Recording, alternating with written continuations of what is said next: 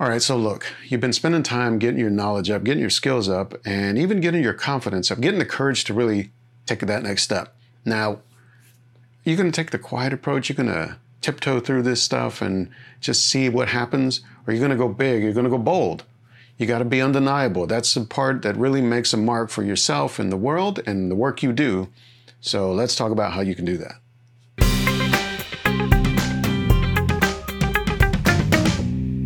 Okay, so here we are. It's another episode of Sketch and Release. And if you're new to the podcast, you're just picking this up, checking it out.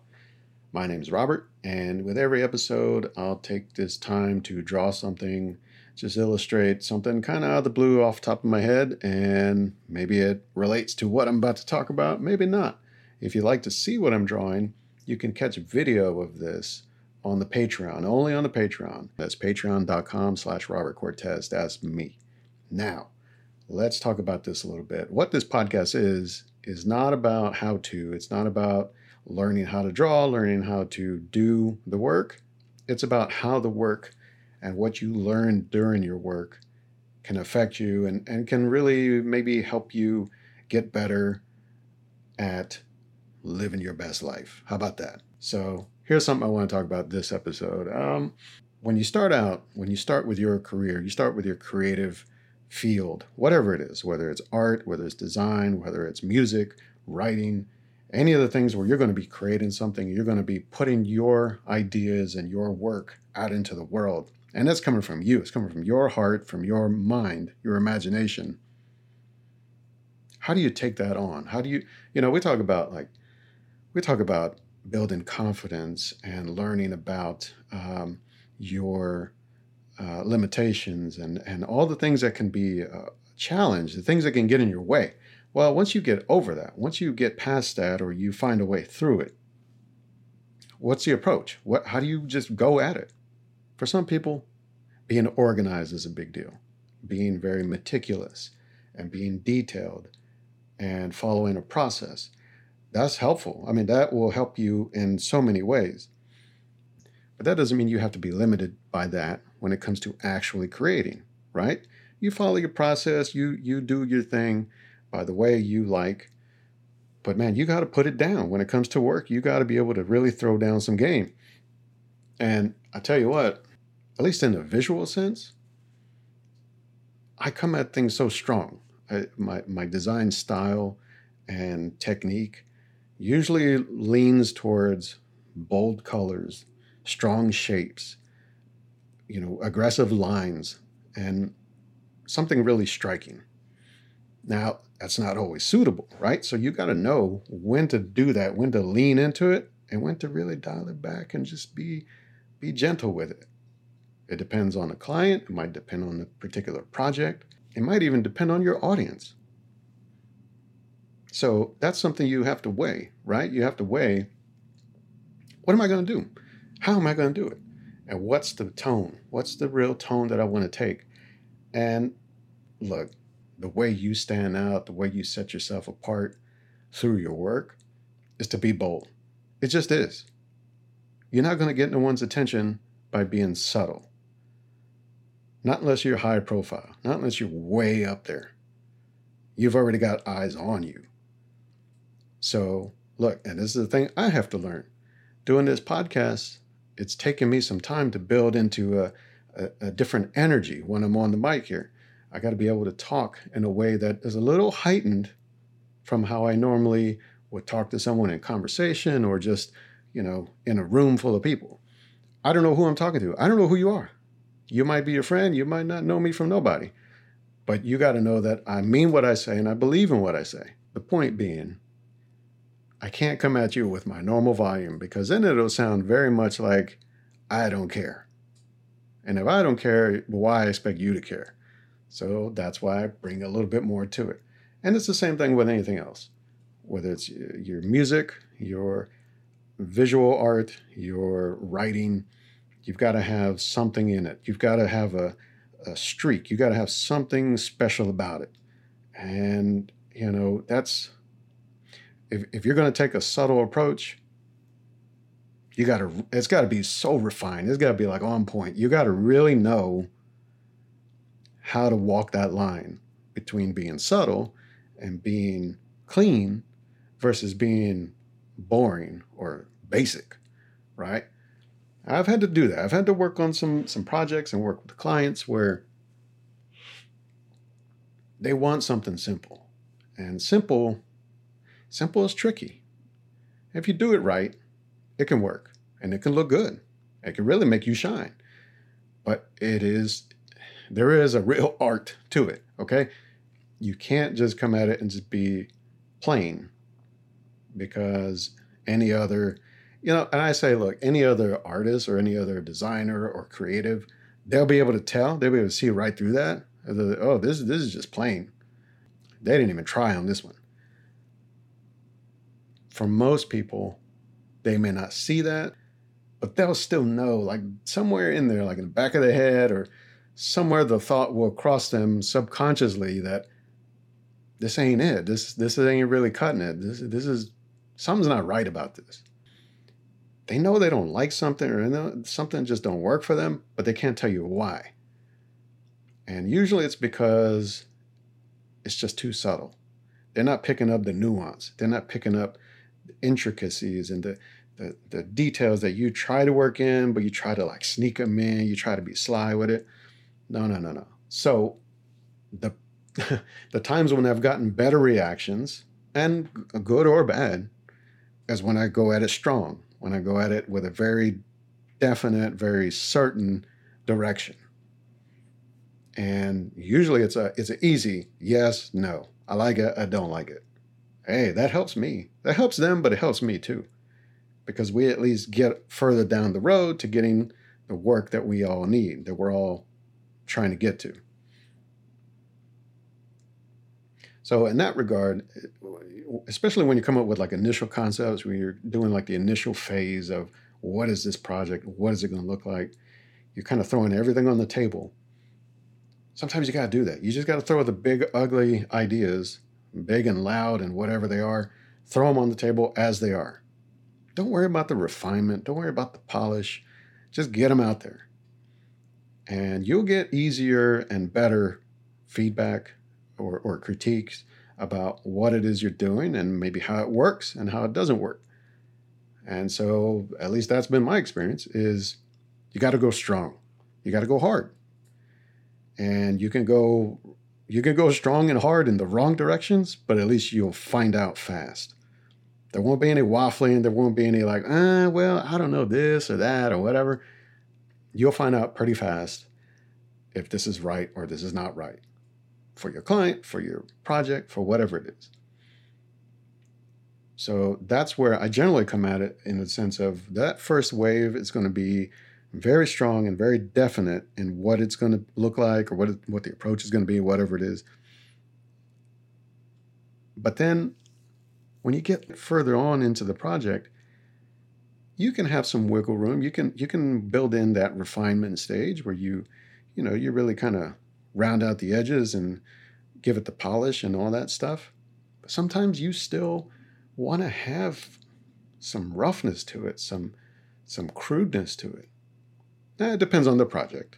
If you're working for a very corporate client or an audience that is expecting something very subtle and nuanced and, and elegant, yeah, you can't you can't do that. There's there's other ways to build strength into something like that.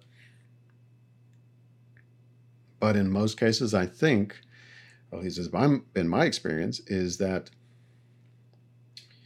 the strength of your visual approach, or, or again, whatever it is, your approach, the strength of that approach is going to really set you apart. So when it comes to building in a bold sensibility and approach to your your work.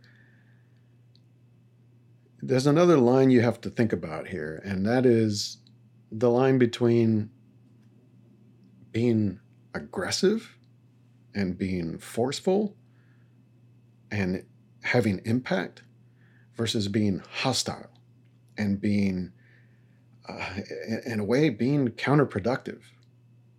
Like you can go so far and so hard with it that you can actually work against yourself. You want to take it so far. You want to take it up to 11, right? You got to really, you know, push that envelope. You take it to 12 and 13, you're going to lose some people. You're going to go too far and you're going to end up working against yourself. It reminds me, there was a time, oh, this was many years ago now, but there used to be a magazine called Raygun Magazine. And it was really one of those magazines that uh, I enjoyed. I don't even know if I enjoyed reading it, but I certainly enjoyed looking at it. And that era, that I guess that was like the mid 90s, late 90s, it was a while back.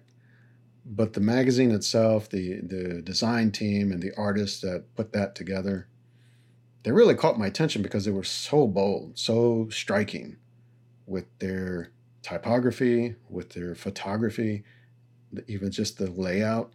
It was so off the wall where like it became illegible. It was almost impossible to read some of it sometimes. And uh, now, mind you, it's a publication, so you have to be able to read the articles. But it's not just about the articles themselves or even the imagery. It's about the impact, the overall kind of deeper subconscious impact that you might have with it. So taking it to that level, it was important because it was uh, it was really pushing the envelope. It was really changing the form in a way, changing what people would expect out of a magazine. But for the most part, it was really a landmark magazine. And, and I'm sure there were others like it. Um, I could probably think of uh, maybe a couple of others that really pushed the envelope in the same way. But it was the one that stuck in my head of like, wow, they're really doing some new shit over there. They're really changing it up. And, you know, maybe it goes, there's something to be said that there haven't been many magazines after that that did the same.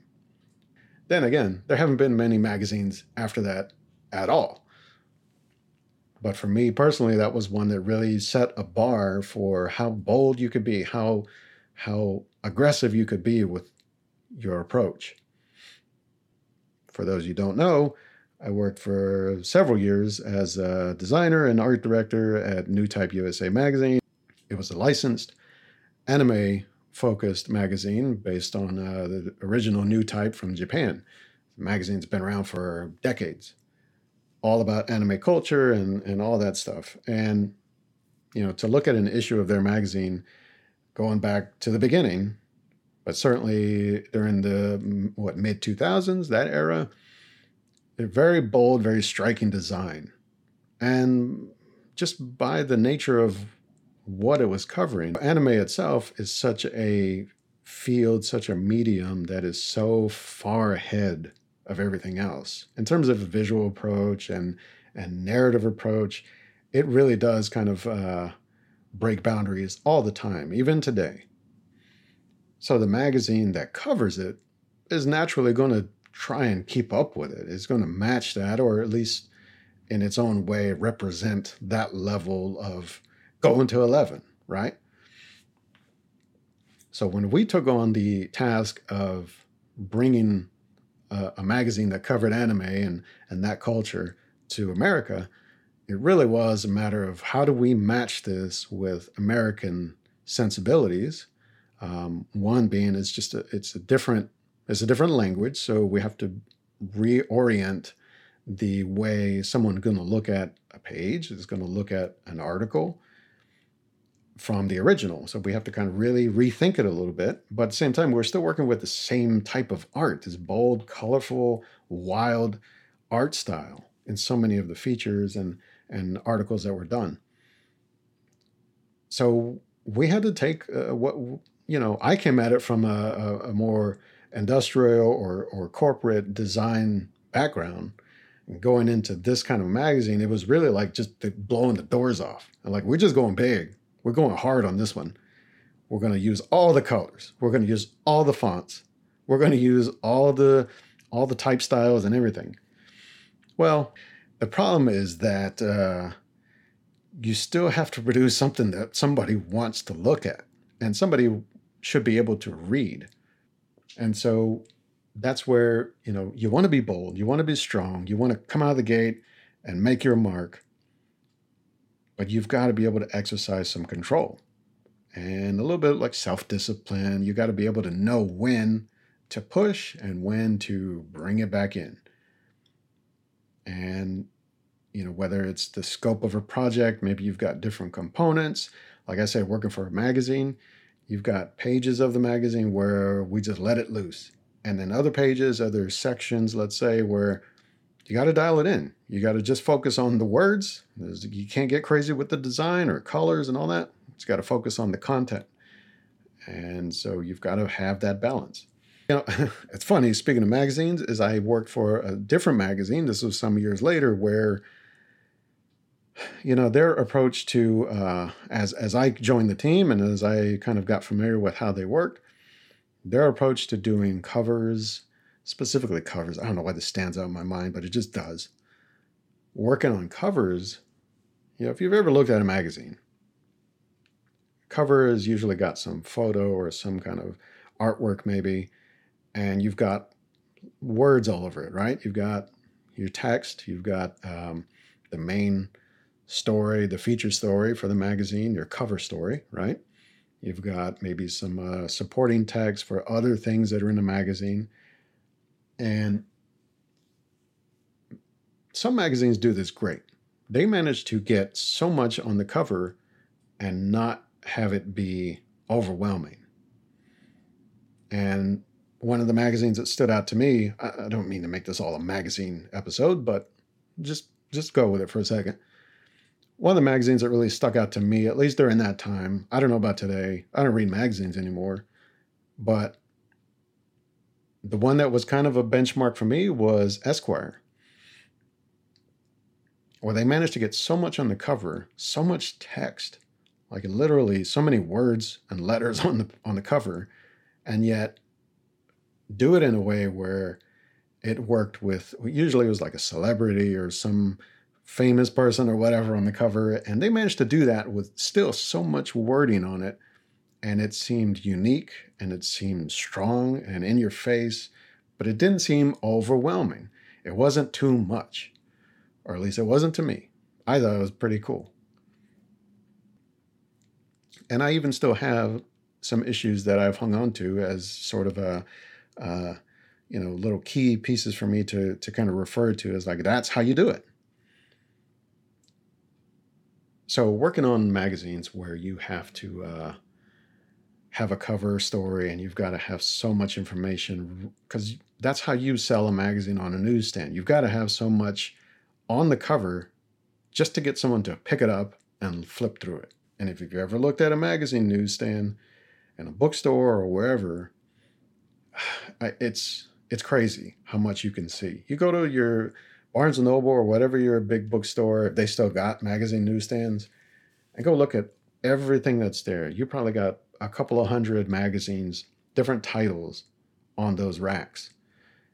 And somehow, every month, the people behind those magazines, the art directors, creative directors, whatever, they've got to find a way to stand out among all those other magazines out there. Well, look, one approach that one of these one of these magazines I work for, their approach was to make everything on the cover, all the words, from the biggest words to the smallest words, make them bold. Whatever the font was, we used the bold weight for everything.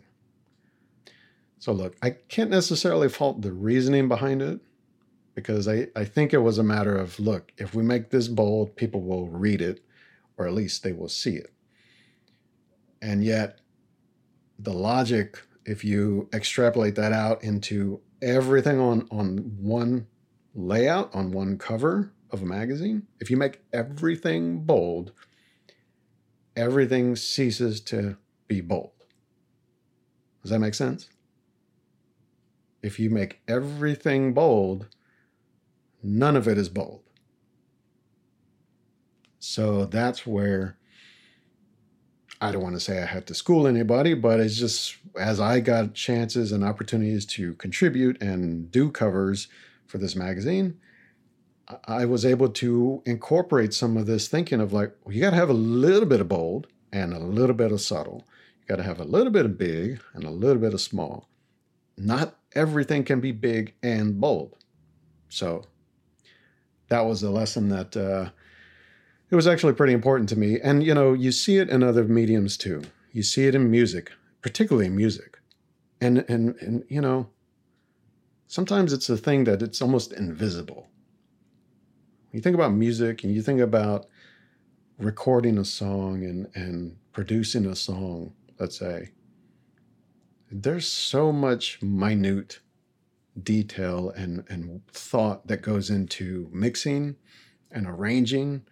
And if you don't know about music, uh, which, you know, hey, I know just a tiny bit about, but I know that there is a subtle thing that has to happen so that you don't have all the instruments or all the uh, elements, including vocals and everything else, you don't have them all at the same volume at the same time because then it's all too loud. And nobody wants to hear that. So you have some things that are subtle in the background, some things that are off to the left, some things that are off to the right, maybe something that's kind of big and, and loud, and something that's kind of running underneath it all. Listen to a song. Next time you listen to something on your, on your stereo or in your car or whatever, listen to the individual pieces Listen for an instrument or listen for a vocal and just see like, is it loud? Is it quiet? Does it come out? And does it go back in at a certain time? Not everything is loud all the time. Even if you crank the volume up, doesn't matter. It's mixed and it's arranged in a certain way that it's appealing and you enjoy it, but it's not overwhelming. It's not chaos.